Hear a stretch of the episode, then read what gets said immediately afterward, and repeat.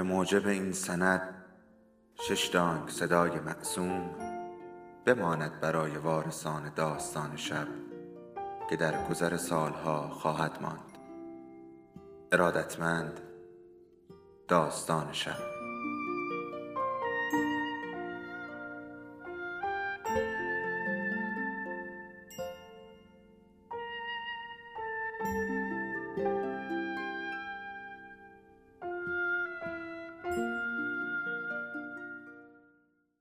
یکی بود یکی نبود پدر آن دیگری نوشته پرینوش سنیعی فصل چهارم با صدای افتادن آجر و فریاد مادر بزرگ همه چیز در هم ریخت. مثل باد دویدم. از پله ها پایین رفتم. وقتی می‌خواستم وارد دستشویی شوم با مادر که سراسیمه از آشپزخانه بیرون میآمد برخورد کردم. نباید می ایستادم. با عجله داخل توالت رفتم. روی پنجه پا بلند شدم، در را قفل کردم و پشتم را به آن تکیه دادم.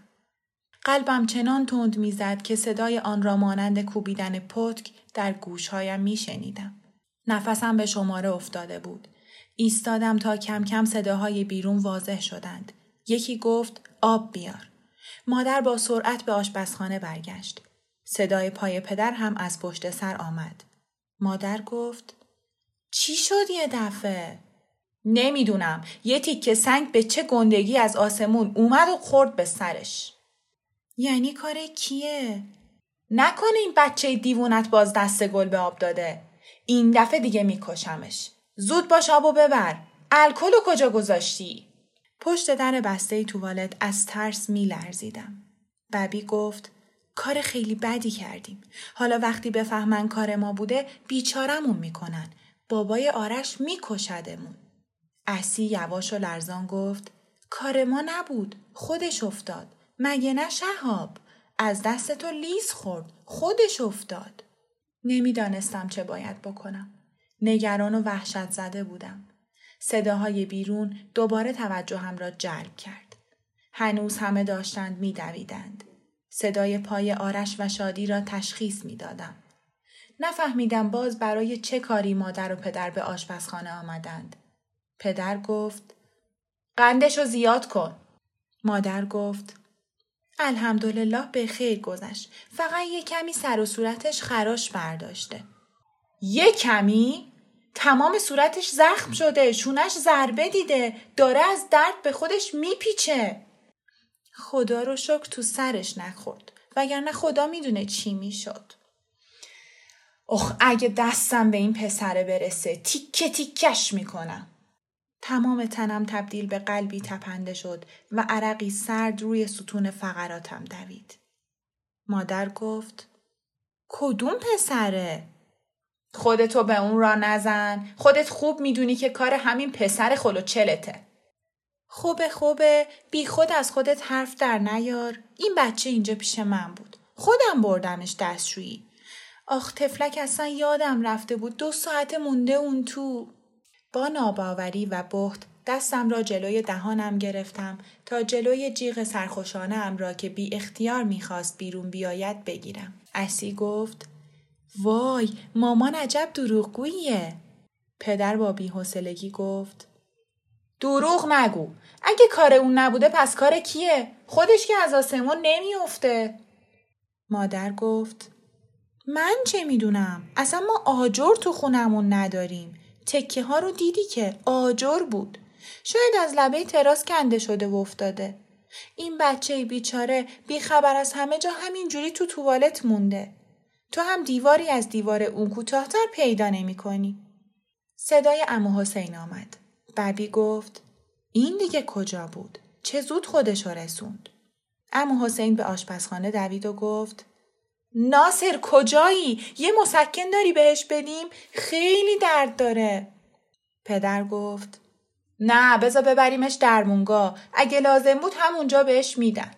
امو گفت فهمیدی کار کی بوده؟ شهابو پیدا کردی؟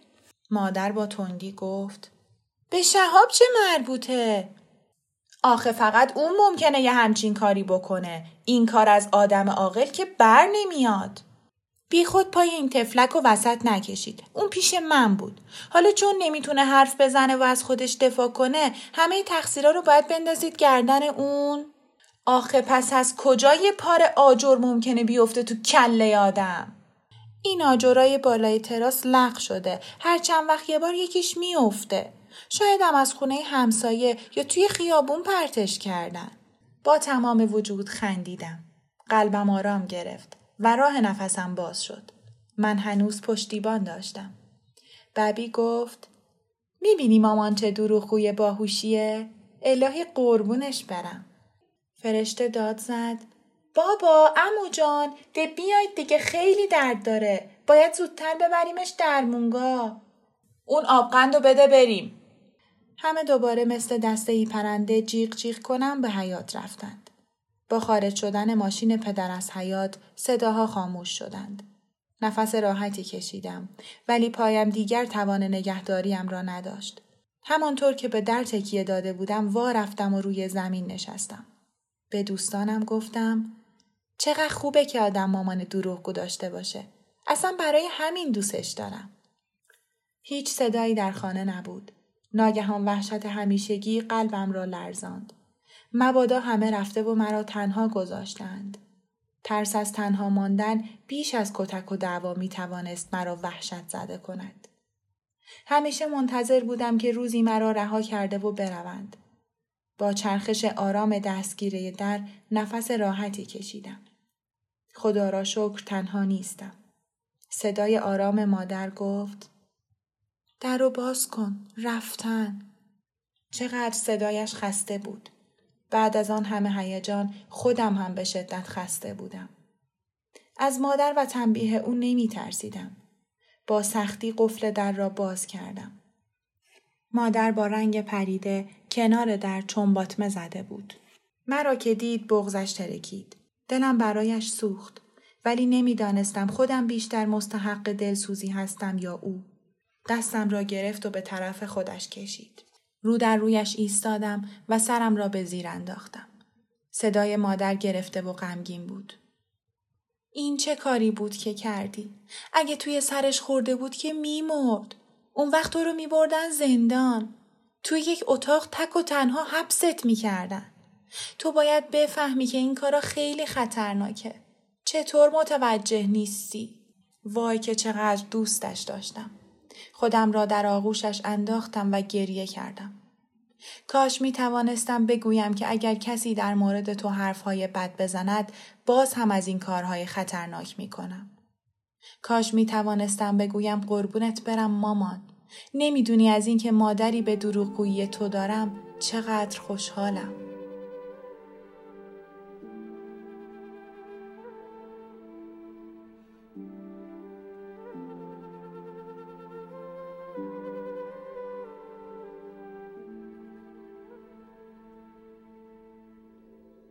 داستان شب بهانه است. برای با هم بودن دور هم نشستن شنیده شدن.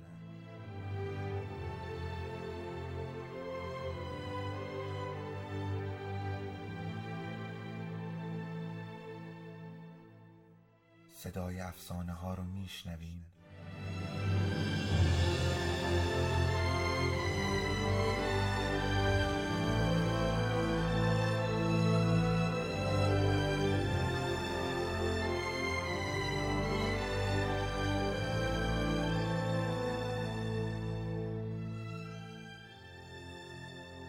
شبتون بخیر.